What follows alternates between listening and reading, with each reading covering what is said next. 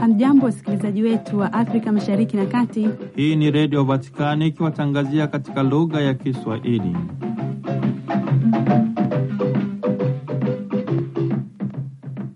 Ni kwa mara nyingine tena, ndugu msikilizaji wetu wa redio Vatikani, ninaukaribisha kusikiliza yanayojiri ndani ya viunga hivi.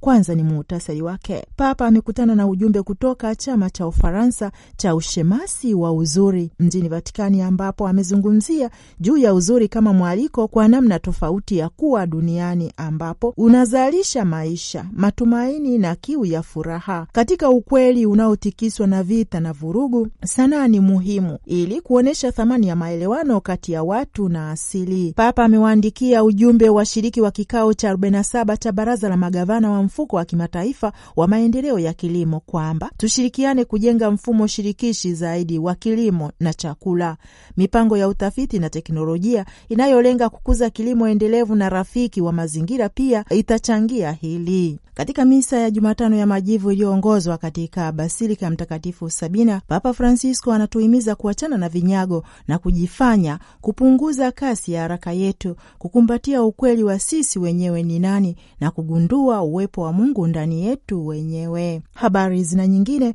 utapata kuzisikiliza tulizokuandalia na Padre Richard Mjigwa. Ni Angelo Rezaula anakukaribisha.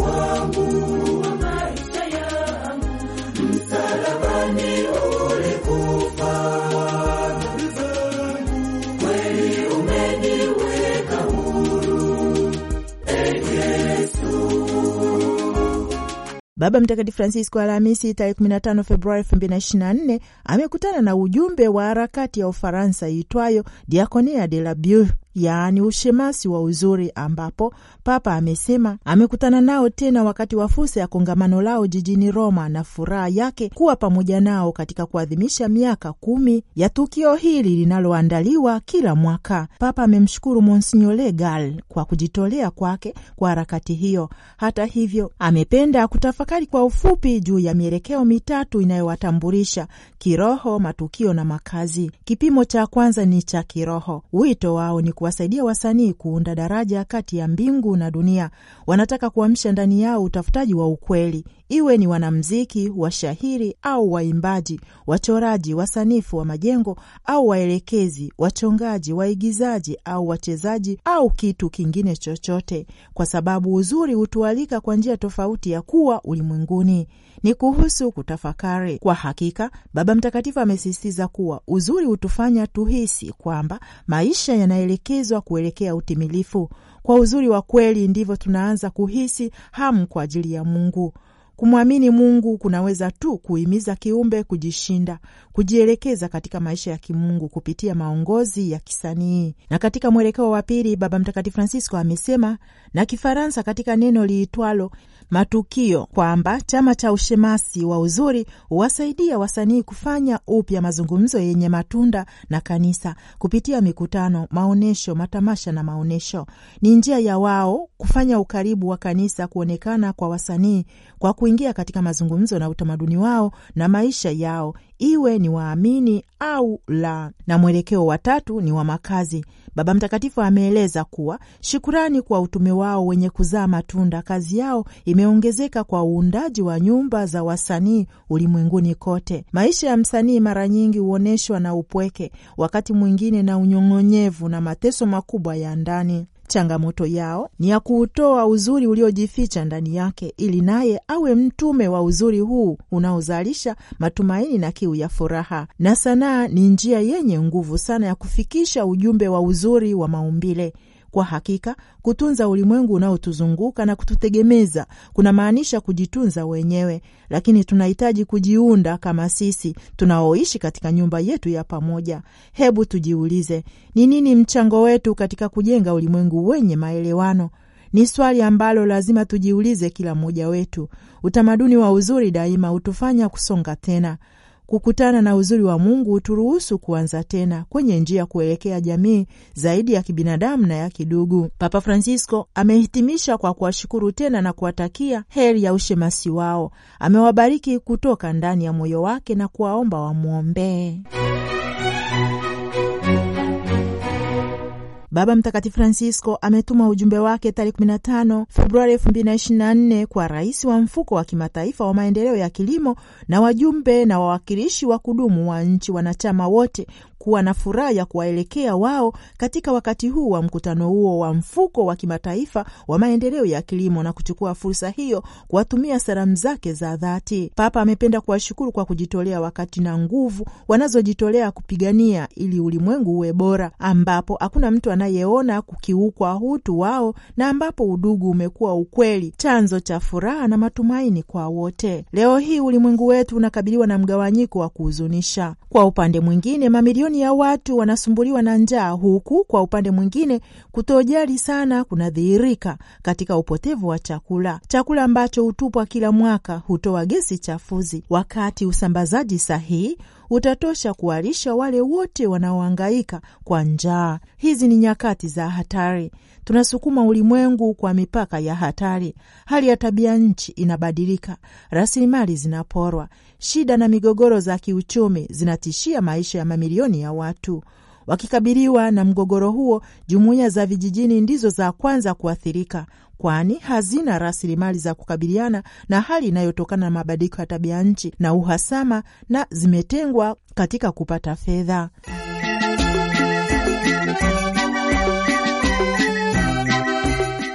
Kwa mujibu wa taarifa kutoka ofisi ya vyombo vya habari Vatikani, imebainisha kuwa waziri mkuu wa jamhuri ya Romania Bwana Ion Marseri Shokalaku amekutana na Baba Mtakatifu Francisco Alhamisi tarehe 15 Februari 2024 na ambaye mara baada ya mkutano huo pia amekutana na Kardinali Petro Parolini, katibu wa Vatikani, akisindikizana na askofu mkuu Paul Richard Garaga, katibu mkuu wa mahusiano na nchi na mashirika ya kimataifa. Wakati wa mazungumzo yao na sekretarieti ya Vatican, wamesisitiza juu ya kuongezeka kwa ngazi ya juu ya mahusiano mazuri kati ya Vatican na Romania na juu ya mitindo kwa ajili ya ushirikiano wa juu wa sehemu zote mbili, hasa kwa manufaa ya watu wa Rumania katika muktadha wa elimu, lakini vilevile vile hata baadhi ya maada za masilahi ya pande zote za masuala ya sasa yaliyogusiwa, ikiwa ni pamoja na mgogoro wa Israeli na Palestina na Ukraini, kupokea wahamiaji na wakimbizi, pamoja na matarajio ya upanuzi wa mpango wa Ulaya.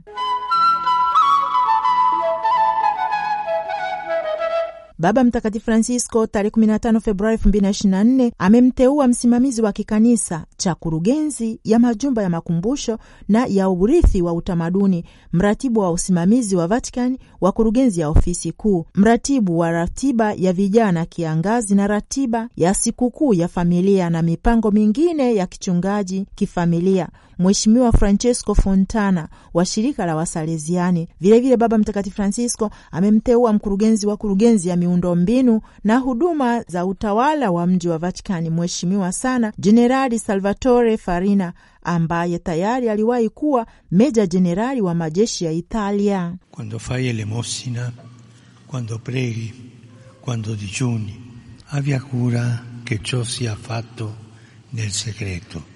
Il Padre tuo infatti vede nel segreto, entra nel segreto. Questo è l'invito che Gesù rivolge a ognuno di noi all'inizio del cammino della Quaresima. Entrare nel segreto significa ritornare al cuore, come ammonisce il profeta Gioele. Si tratta di un viaggio dall'esterno all'interno, perché tutto ciò che viviamo, anche la nostra relazione con Dio, non si riduca ad esteriorità, a una cornice senza quadro, a un rivestimento dell'anima, ma nasca da dentro e corrisponda ai movimenti del cuore, cioè ai nostri desideri, ai nostri pensieri, al nostro sentire, al nucleo soggivo della nostra persona. Katika siku ya Jumatano ya Majivu tarehe 14 Februari 2024 jioni, Baba Mtakatifu Francisco ameongoza ibada ya misa takatifu iliyotanguliwa na siku nzuri ya jua, na kulikuwa na maandamano ya toba, huku akiimba litania ya watakatifu ambayo ilianzia kutoka katika kanisa la Mtakatifu Anselmo huko Aventino kuelekea katika basilika ya Mtakatifu Sabina jijini Roma. Baada ya masomo na Injili ilifuata mahubiri ambapo katika mahubiri hayo Baba Mtakatifu Francisco ameanza kusema, unapotoa sadaka au kuomba au kufunga, jihadhari kufanya mambo hayo kwa siri, kwa maana Baba yako huona sirini. Rejea Mathayo sita aya nne. Nenda chumbani kwako. Huu ndio mwaliko ambao Yesu anatuambia kila mmoja wetu mwanzoni mwa safari ya Kwaresma. Kwenda chumbani kwako kunamaanisha kurudi moyoni, kama Nabii Yoeli anavyoshauri, sura ya pili aya ya kumi na mbili. Hii inamaanisha kusafiri kutoka nje kwenda ndani, ili maisha yetu yote kwa kuweka ndani uhusiano wetu na Mungu yasipunguzwe kuwa maonyesho ya nje tu, kunyoosha roho, lakini kuzaliwa kutoka ndani na kuakisi mienendo ya moyo wetu, matamanio yetu ya ndani kabisa, mawazo yetu, hisia zetu, kiini hasa cha utu wetu. Baba Mtakatifu amesema Kwaresima basi inatuzamisha katika umwagaji wa utakaso na kujitia doa. Inatusaidia kuondoa vipodozi vyote tunavyotumia ili tuonekane tunapendeza kuliko jinsi tulivyokuwa. Kurudisha moyo maana yake ni kurudi katika nafsi zetu za kweli na kuonyesha jinsi tulivyo uchi na bila ulinzi mbele ya Mungu. Inamaanisha kujitazama na kutambua utambulisho wetu halisi, kuondoa vibarakoa tunavyovaa mara nyingi, kupunguza kasi ya maisha yetu na kukumbatia ukweli wa sisi ni nani. Maisha si mchezo. Kwaresima inatualika kushuka kutoka jukwaani na kurudi moyoni katika ukweli wa sisi ni nani. Baba Mtakatifu amesema ndiyo maana jioni hiyo, kwa roho ya maombi ya unyenyekevu tumepokea majivu juu ya vichwa vyetu. Ishara hii inakusudiwa kutukumbusha ukweli wa mwisho wa maisha yetu, kwamba sisi ni mavumbi na maisha yetu yanapita kama pumzi, lakini Bwana na yeye peke yake haruhusu kutoweka. Anakusanya na kutengeneza mavumbi tulivyo, yasije yakachukuliwa na pepo za uzima au kuzama katika shimo la mauti. Majivu yaliyowekwa juu ya vichwa vyetu yanatualika kugundua tena siri ya maisha. Yanatuambia kwamba maadamu tunaendelea kukinga mioyo yetu, kujificha nyuma ya vinyago, kuonekana kuwa hatuwezi kushindwa, tutakuwa tupu na ukame ndani wakati kwa upande mwingine, tutakapokuwa na ujasiri wa kuinamisha vichwa vyetu ili kutazama ndani, tutagundua uwepo wa Mungu ambaye ametupenda daima. Hatimaye ngao hizo zitavunjwa na tutaweza kujihisi tunapendwa kwa upendo wa milele. Papa Francisco amesema yeye na sisi, kila mmoja wetu, tunapendwa kwa upendo wa milele. Sisi ni majivu ambayo Mungu amepulizia pumzi yake ya uhai dunia ambayo ameitinginiza kwa mikono yake mwenyewe, mavumbi ambayo kutoka kwayo tutanyanyuka kwa ajili ya uzima usio wa mwisho uliotayarishwa kwa ajili yetu tangu milele. Na ikiwa basi katika majivu tuliyomo moto wa upendo wa Mungu unawaka, basi tutagundua kwamba kweli tumeumbwa na upendo huo na tunaitwa kupenda wengine kwa zamu kuwapenda kaka na dada wanaozunguka pande zote, kuwajali wengine, kuwahurumia, kuwaonyesha huruma, kushiriki tulionayo na yote tulionayo pamoja, wale walio na uhitaji. Kutoa sadaka, maombi na kufunga si matendo ya nje tu, ni njia zinazoelekea moyoni hadi kiini cha maisha ya Kikristo. Yanatufanya tutambue kwamba sisi ni majivu tunaopendwa na Mungu na yanatuwezesha kueneza upendo huo juu ya majivu ya hali nyingi sana katika maisha yetu ya kila siku, ili ndani yao tumaini, imani na furaha viweze kuzaliwa upya. Mtakatifu Anselme wa Osta alituachia maneno haya ya kutia moyo ambayo Baba Mtakatifu Francisco alisema jioni hiyo kuyafanya kuwa yetu wenyewe, kwamba epuka shughuli zako za kila siku kwa muda mfupi, jifiche kwa muda kutoka katika mawazo yako yasiyotulia. Achana na wasiwasi na shida zako, na usijali sana kazi na mahangaiko yako. Tengeneza muda kidogo kwa ajili ya Mungu. Na kupumzika kwa muda ndani yake.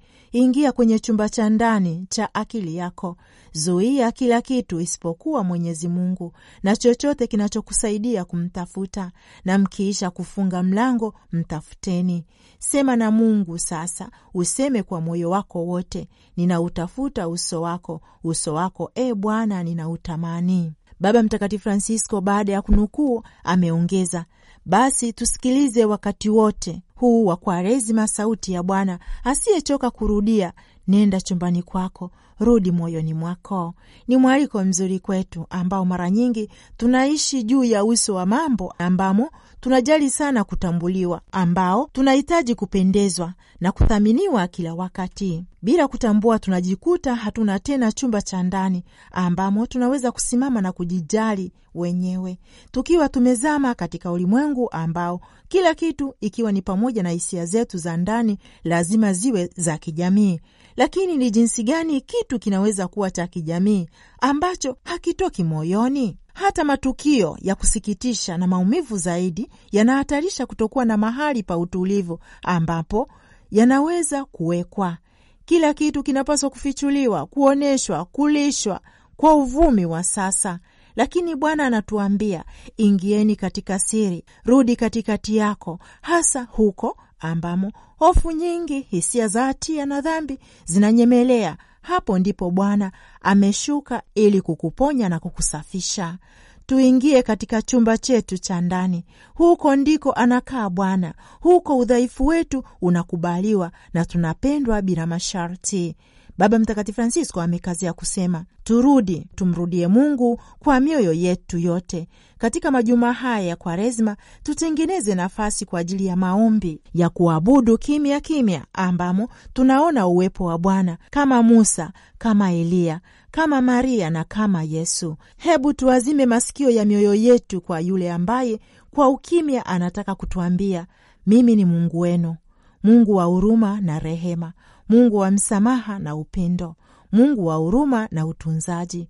Usijihukumu mwenyewe, usijikatae. Acha upendo wangu uguse pembe za ndani kabisa za moyo wako na kukufunulia uzuri wako mwenyewe, uzuri ambao umepoteza, lakini utaonekana kwako tena katika mwanga wa rehema yangu. Njoo, acha nifute machozi yako, na acha mdomo wangu ukaribie sikio lako na kukwambia nakupenda, na kupenda. Baba Mtakatifu Francisco amenukuu maandishi ya Padre Henry Joseph Newman wa Uholanzi, profesa na mwandishi na mtaali Mungu, na baadaye Papa ameongeza, tusiogope kujivua mitego ya kidunia na kurudi moyoni kwa yale ambayo ni muhimu. Hebu tumfikirie Mtakatifu Francis ambaye baada ya kujivua nguo alikumbatiana na hali yake yote ya kuwa Baba wa mbinguni. Hebu tutambue sisi ni nani, mavumbi ya kupendwa na Mungu, na shukurani kwake tutazaliwa upya kutoka kwenye majivu ya dhambi hadi uzima mpya katika Yesu Kristo na katika Roho Mtakatifu. Baba Mtakatifu Francisco amehitimisha mahubiri yake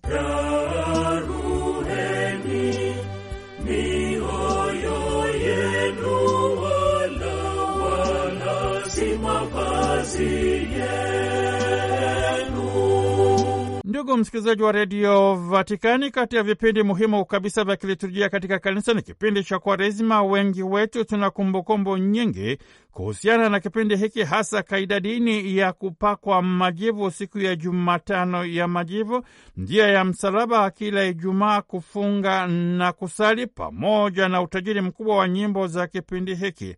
Katika makala haya Padre Stefano Kaombe kutoka parokia Roho Mtakatifu Kitunda, jimbo kuu la Dar es Salaam nchini Tanzania, anafanya tafakari ya kina kuhusu ubatizo, kwamba ni sakramenti inayotuingiza katika Ukristo, ni sakramenti inayotuondolea dhambi ya asili na adhabu zake zote.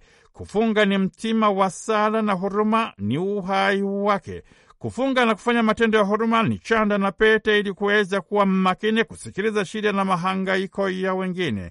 Kufunga kunamsaidia mwamini kuepuka dhambi na nafasi zake. Sakramenti ya ubatizo, ambayo kimsingi ni mlango wa sakramenti nyingine zote.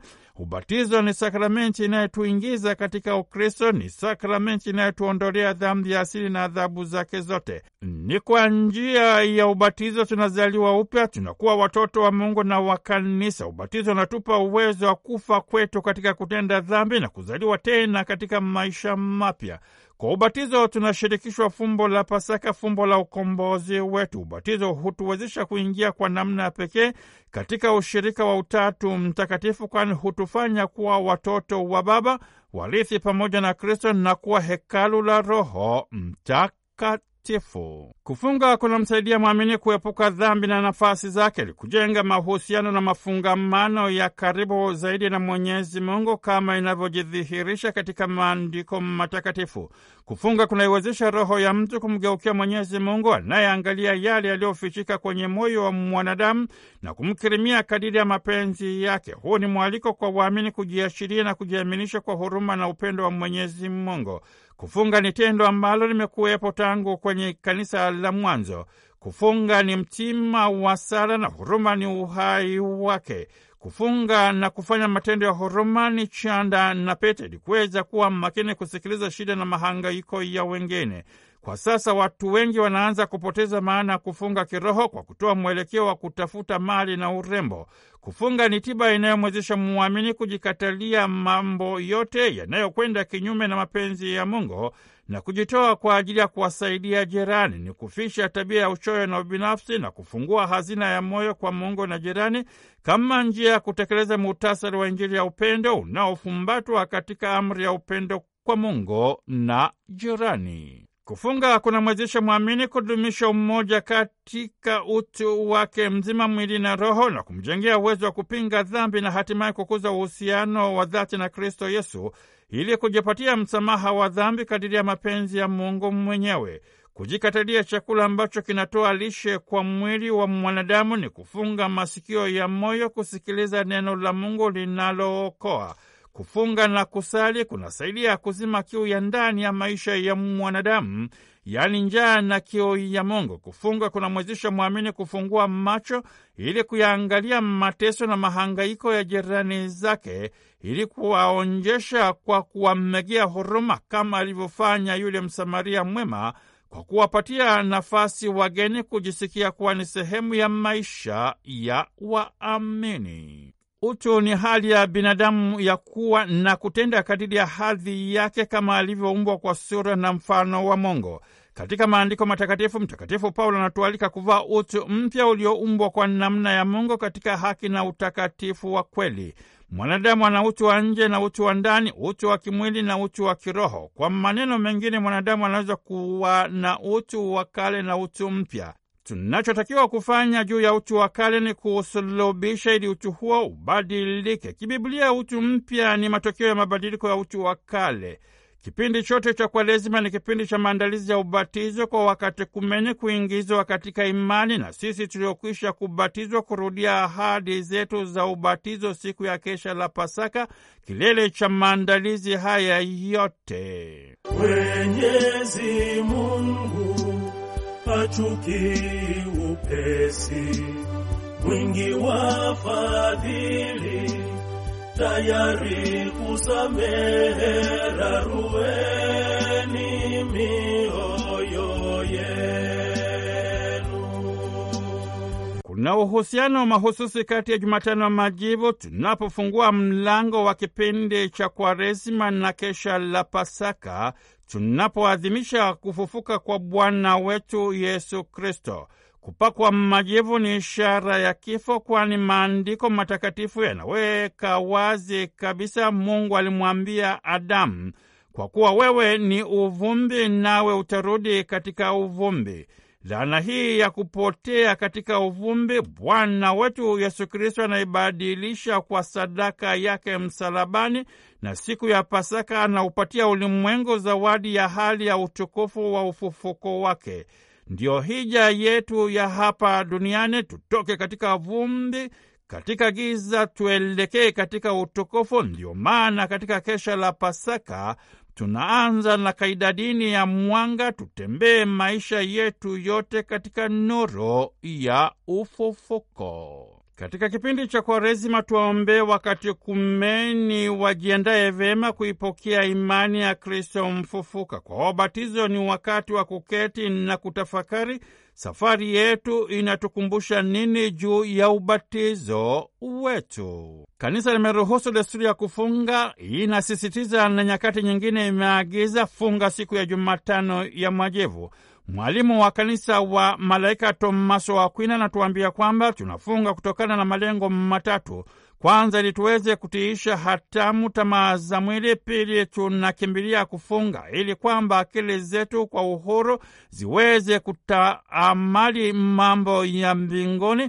Tatu, ili kufanya malipizi ya dhambi zetu. Mtakatifu Basili Mkuu yeye naye alithibitisha umuhimu wa kufunga kwa ajili ya kujilinda dhidi ya nguvu za kishetani. Anatuambia kufunga ni silaha ya kujilinda dhidi ya mashetani. Malaika wetu walinzi wanakuwa wako tayari kukaa na wale wote ambao wamesafisha roho zao kwa kufunga. Katekisimu ya Kanisa Katoliki inatuelezea juu ya umuhimu wa kufunga. Mosi, kwa ajili ya toba ya ndani, inataja kipindi cha Kwaresima na hasa kila Ijumaa yake kuwa ni nyakati nzito za toba. Pili, tunafuata mfano wa Kristo Yesu ambaye alikwenda jangwani kwa siku arobaini kufunga. Tunakumbushwa kwamba si siku zote za kujikatalia zilikuwa siku za kufunga, lakini siku zote za kufunga zilikuwa pia ni siku za kujikatalia. Kila mmoja wetu anapaswa kuwasha moto wa kuishi ibada ya misa takatifu, uchaji na desturi njema za Kikatoliki, ili jiwe kwa jiwe, tofali kwa tofali, tuujenge ufalme wa Kristo.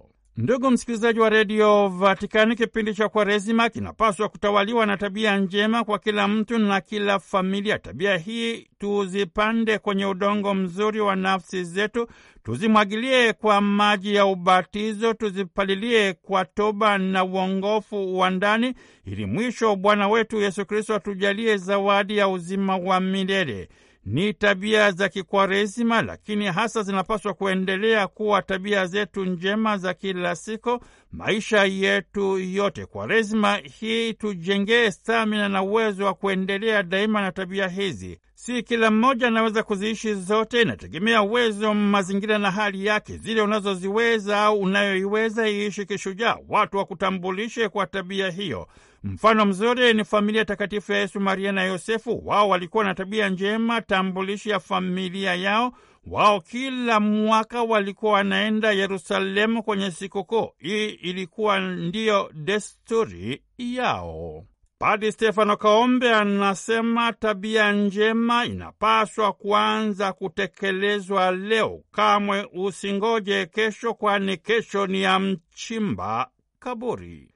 Ndugu msikilizaji wa redio Vatikani, kukunogeshea mahubiri yaliyotolewa na Padi Stefano Kaombe kutoka parokia Roho Mtakatifu Kitunda, jimbo kuu la Dar es Salaam nchini Tanzania, kama kawa ni mtoto wa mkulima, Padri Richard Mjigwa.